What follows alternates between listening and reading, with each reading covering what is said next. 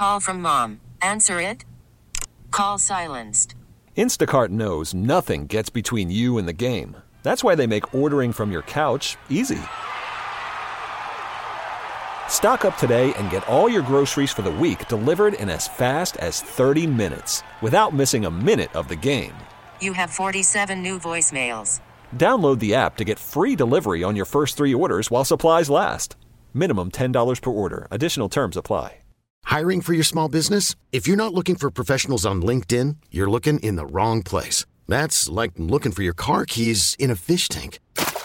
LinkedIn helps you hire professionals you can't find anywhere else, even those who aren't actively searching for a new job but might be open to the perfect role. In a given month, over 70% of LinkedIn users don't even visit other leading job sites. So start looking in the right place. With LinkedIn, you can hire professionals like a professional. Post your free job on linkedin.com slash recommend today. We do go out to the North Olmsted Chrysler Jeep Dodge Ram hotline.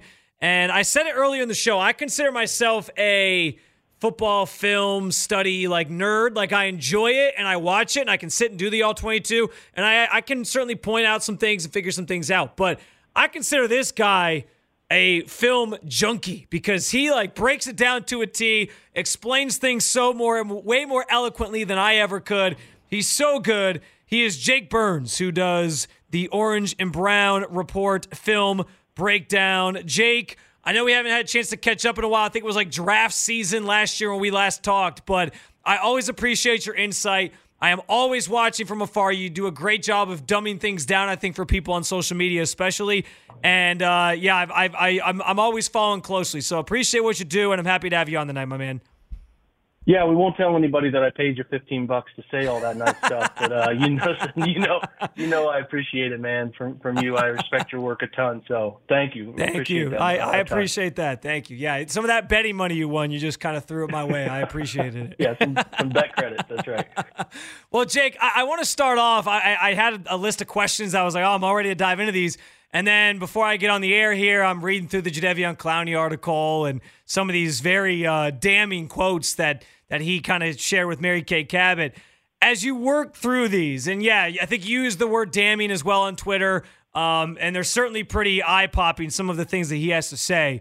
He doesn't use any names, but when you see something like a quote that's, that reads, there's supposed to be a lot of changes around here next year, so they might not be back, and I might. Who exactly do you think Clowney is referring to, and what was your uh, overall thoughts as you read through that article?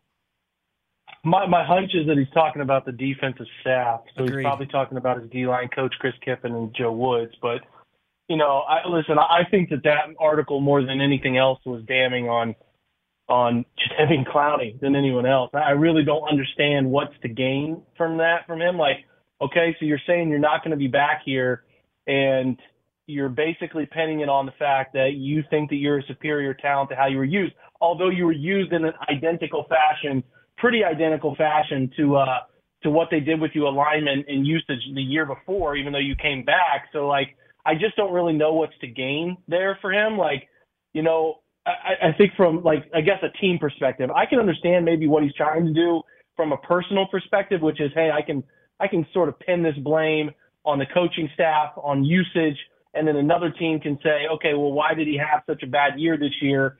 And you're trying to salvage your next contract wherever that might be, because we know Clowney at this point is very well traveled.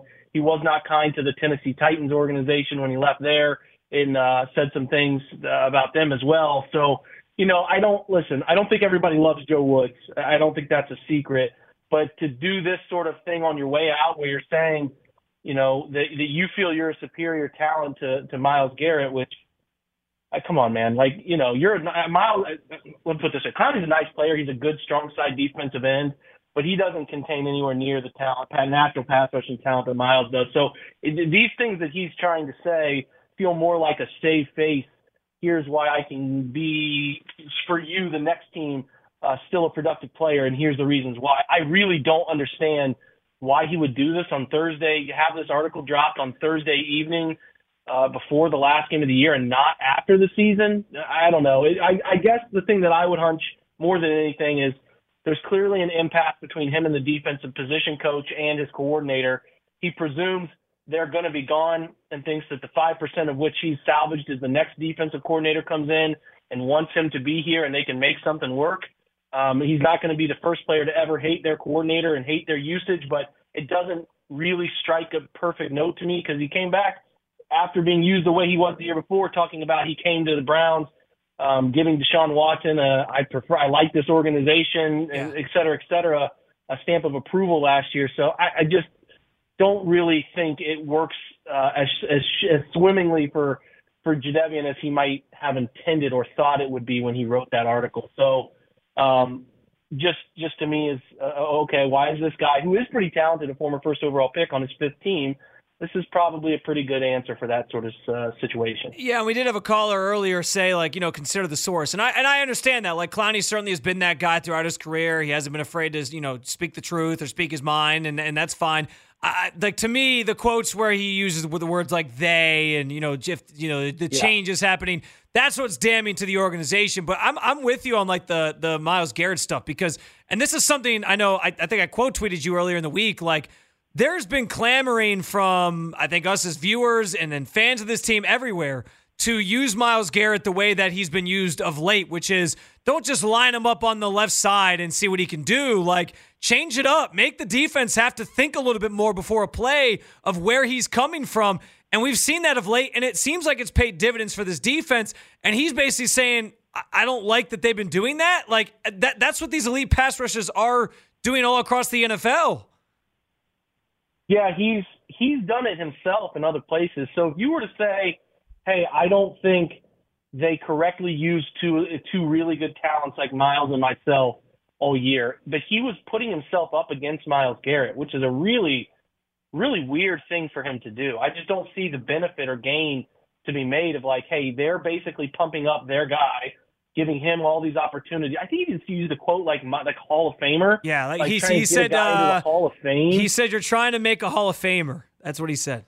Yeah, I, I'm sure the Browns went before the season and thought, man, how can we get Myles out the closest to the Hall of Fame this year?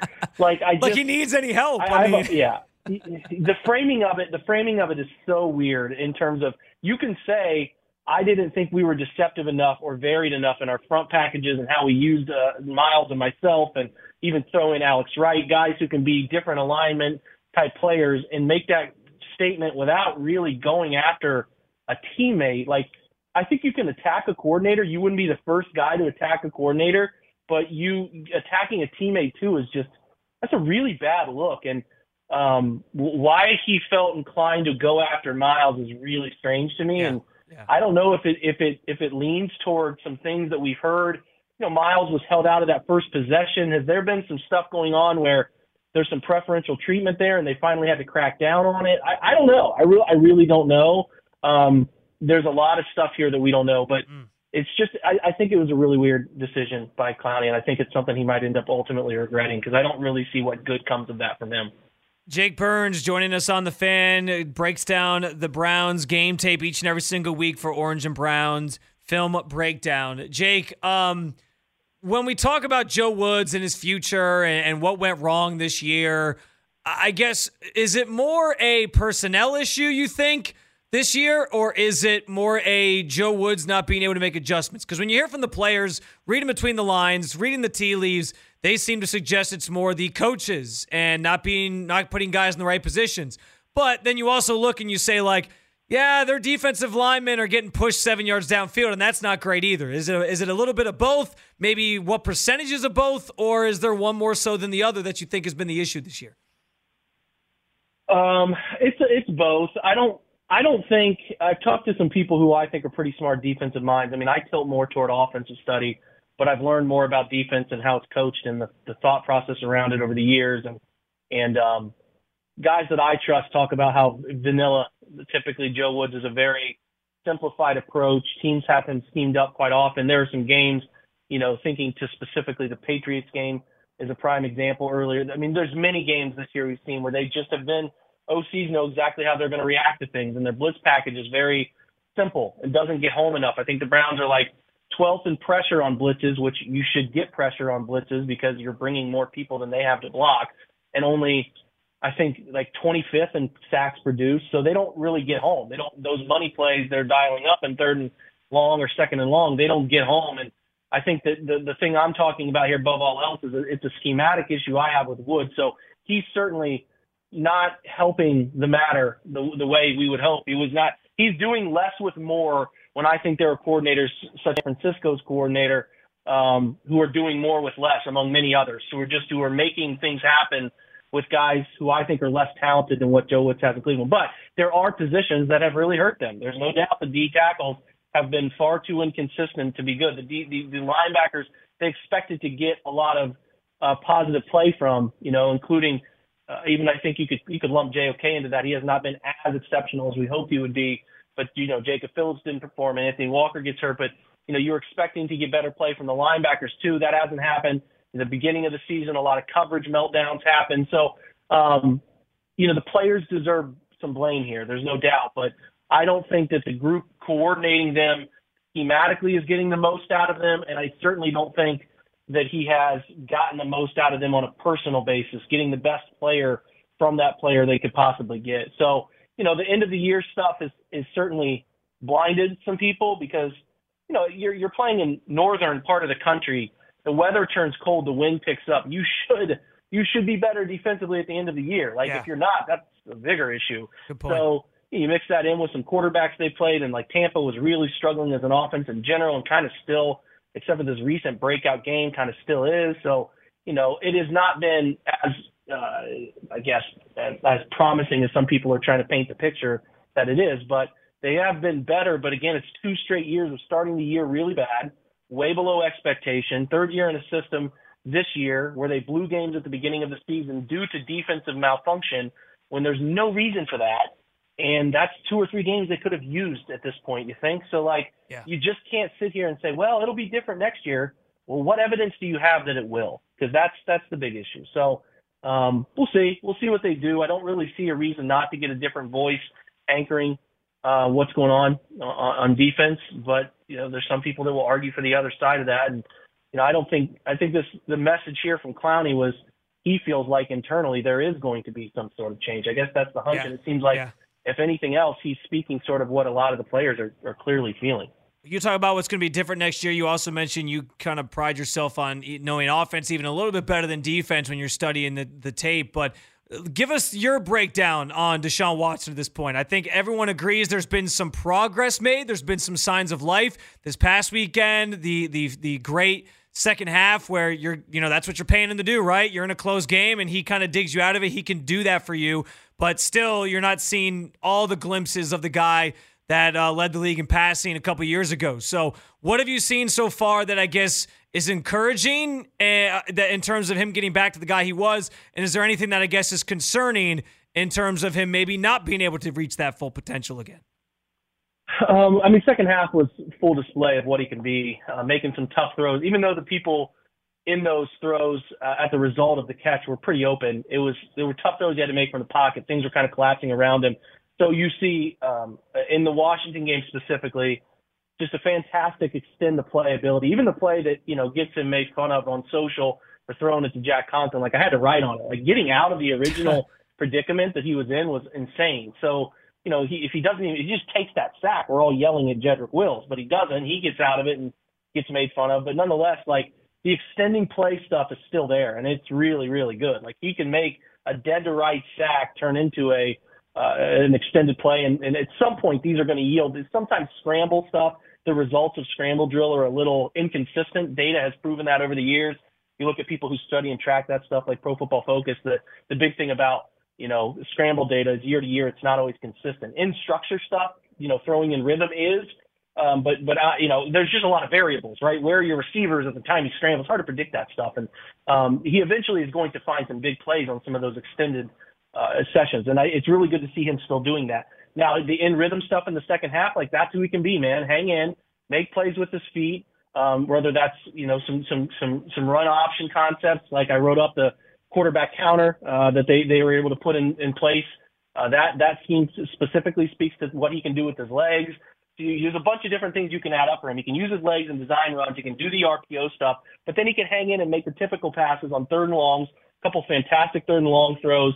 Had a great second and 18 ball to Njoku up the left sideline on a little inverted cover two look. He had to put a slot fade to Njoku kind of like right in the shoebox, and he did it.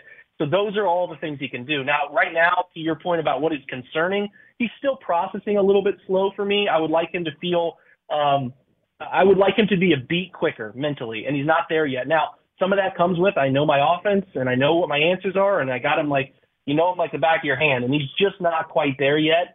Um, that has caused him some issues in some other games.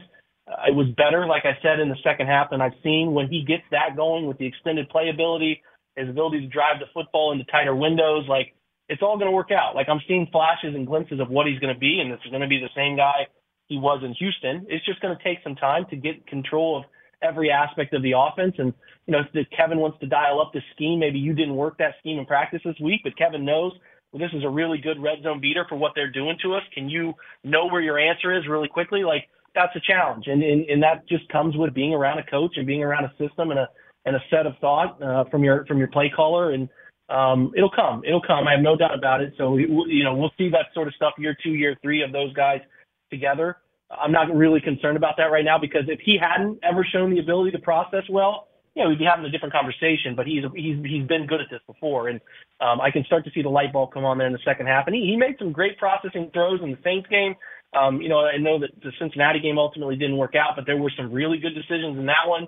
Um, and then obviously the Ravens game as well, which was a little bit of a weird one uh, because the score ended up what it was so low. But he made some great throws when he needed to make them, and the extending ability is still there with the legs, and um, a lot of good signs, man. A, really a lot of good signs. So I think he'll get where he needs to get, and it'll happen at some point next year. But it'd be cool if it clicked this weekend because they got a big one. No doubt about it. He's Jake Burns. He covers the Browns for Orange and Brown Report, specifically does the film breakdowns and does a tremendous job. He's a great follow on Twitter at Jake underscore Burns 18. Jake, I am grateful for your time, man. Let's plan on doing this other times when I'm filling in, hopefully in the coming months, because as we get to the offseason, there's a lot to break down with some of these college prospects and guys the Browns could be looking at. So I look forward to talking to you again soon, all right, my friend? Hey, thanks anytime, man. I always appreciate being on. No doubt. Thanks, Jake. T-Mobile has invested billions to light up America's largest 5G network from big cities to small towns, including right here in yours. And great coverage is just the beginning. Right now, families and small businesses can save up to 20% versus AT&T and Verizon when they switch. Visit your local T-Mobile store today.